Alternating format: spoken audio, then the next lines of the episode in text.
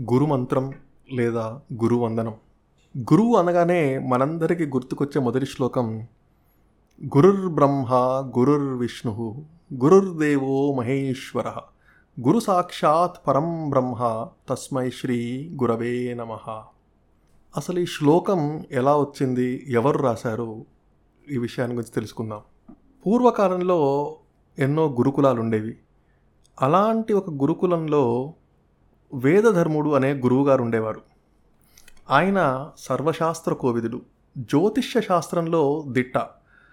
ఆయన ఎందరో పిల్లల్ని చేరదీసి తన వద్దే ఉంచుకుని భోజనం పెట్టి ఆశ్రయం కల్పించి ఆయనకొచ్చిన విద్యలన్నింటినీ నిస్వార్థంగా బోధిస్తూ ఉండేవారు. అలా ఆయన వద్ద కౌత్సుడు అనే ఒక శిష్యుడు ఎంతో గురుభక్తితో ఉంటూ విద్యని అభ్యసిస్తూ తను కూడా జ్యోతిష శాస్త్రంలో పట్టు సాధించాడు. చదువు ముగిసిపోయాక శిష్యులంతా స్నాతక సభ అదేనండి మన గ్రాడ్యుయేషన్ ముగించుకుని గురువుని ఆశ్రమాన్ని వదిలి వెళ్ళిపోయేవారు. అలా కౌత్సుని విద్య కూడా చివరికి వచ్చేసిన సందర్భంలో ఒకసారి గురువుగారు ఏదో పని మీద ఊరు వెళుతూ ఆశ్రమ బాధ్యతలన్నిటినీ కౌత్సునికి అప్పగించి వెళతారు. ఆయన తిరిగి వచ్చేసరికి ఆయన లేని లోటు లేకుండా అన్నీ యథావిధంగా జరుగుతుండడం చూసి సంతృప్తితో ఆనందిస్తారు గురువుగారు.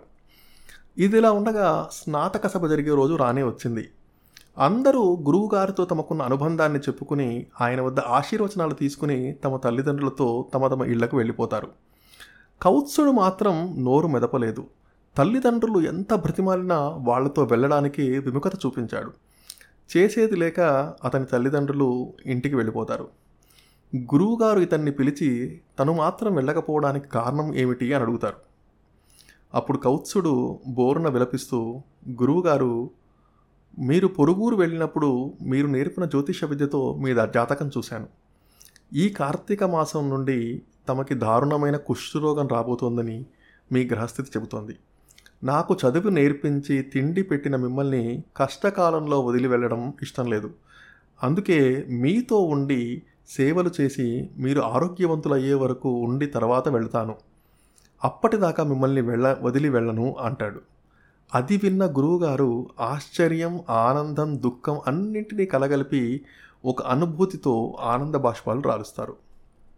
కౌత్సుడు మాత్రం ఆయనకు ఆ వ్యాధి రాకుండా ఏమేం చేయాలో ఆలోచించి గురువుగారితో ఫలానా జపాలు పూజలు యాగాలు చేద్దాం తద్వారా మీకు రోగం రాదు అని అనేవాడు.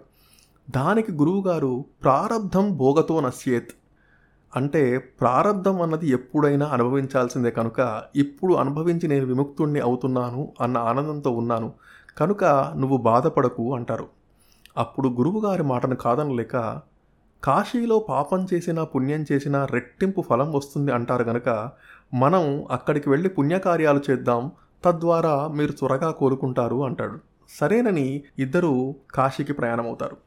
కాశీ చేరిన తర్వాత అక్కడ విద్యాదానం చేయటం శివ పంచాక్షరి మంత్రం జపం చేయటం చేతనైనంతలో ఇతరులకు సహాయ సహకారాలు చేయటం ఇలా ఎన్నెన్నో మొదలుపెట్టాడు కౌత్సుడు. మిట్ట మధ్యాహ్నం కాళ్ళకి చెప్పులు లేకుండా జోలె పట్టుకుని తిరిగి అన్నాన్ని తెచ్చి గురువుగారికి పెట్టి తను తినేవాడు. ఒక్కోసారి గురువుగారు ఆయన తినక తనని తిననీయక అన్నాన్ని విసిరేసేవారు. చీటికి మాటకి కౌత్సుణ్ణి కొట్టడం తిట్టడం చేయడం చీదరించుకోవడం లాంటివి చేసేవారు. అయినా కూడా ఎక్కడా విసుక్కోకుండా గురువు గారికి వ్యాధి ముదిరి మరింత బాధ పెడుతోంది కాబోలు పల్లెత్తు మాట అని ఆయన ఇలా ప్రవర్తించడానికి కారణం అదే అనుకుంటూ మరింత సేవలు చేసేవాడు. కౌత్సుడి గురుభక్తిని గమనిస్తున్న బ్రహ్మ విష్ణు మహేశ్వరులు ఒక పందెం వేసుకున్నారు. మన ముగ్గురిలో ఎవరు కౌత్సుడిని గురువుగారి వద్ద నుండి పంపుతారో వారే మనలో గొప్పవారు అని. ఇక్కడ మనం గమనించాల్సిన ముఖ్యమైన విషయం ఏమిటంటే గురువుగారిని ఇబ్బంది పెట్టి ఆనందించడం దేవుడి లక్ష్యం కాదు. కౌత్సుడు భగవంతుడు పరీక్షలు పెట్టే స్థాయిని చేరుకున్నాడు అని. సరే అనుకున్నట్టుగా ముందుగా బ్రహ్మ మారు వేషంలో వచ్చి నువ్వు కాశీ వచ్చినప్పటి నుండి చూస్తున్నాను. ఎందుకు ఆయన దగ్గర అన్ని మాటలు పడుతూ ఉంటావు? పెద్దవాడిని చెప్తున్నాను. నా మాట విని వేరే గురువుని చూసుకుని వెళ్ళిపో అంటాడు. దానికి కౌత్సుడు గురువుని అది ఇటువంటి పరిస్థితుల్లో బాధపడుతున్న ఆయన్ని వదిలివేయమని చెప్తున్న మీరు పెద్దవారిలా అవుతారు? మీరు మా గురువుగారి పరిస్థితుల్లో ఉంటే శిష్యుడు వదిలి వెళ్ళిపోవాలని అనుకుంటారా?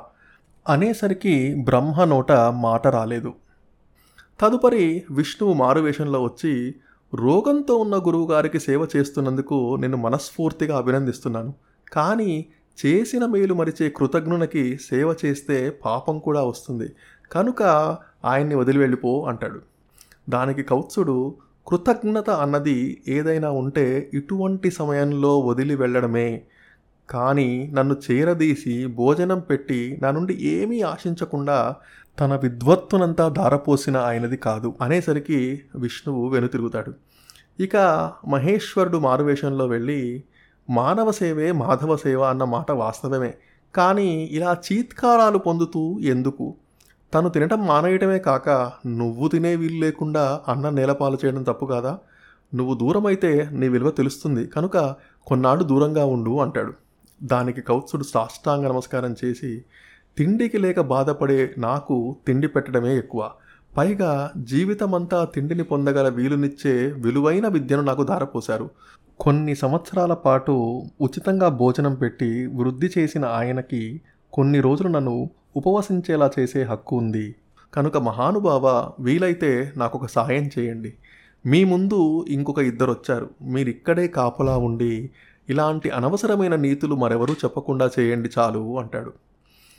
అంతే ఆ ముగ్గురు అతని గురుభక్తికి మెచ్చి కౌత్సా మేము త్రిమూర్తులము. నీ గురుభక్తికి మెచ్చాము. మేము పెట్టిన పరీక్షల్లో నువ్వు నెగ్గి నీ అపారమైన గురుభక్తిని చాటుకున్నావు. నీకు మోక్షాన్ని ప్రసాదిస్తాము అంటారు.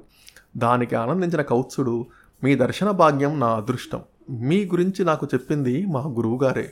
ఇప్పుడు మీ దర్శన భాగ్యం కలిగించింది కూడా ఆ గురువుగారే కనుక.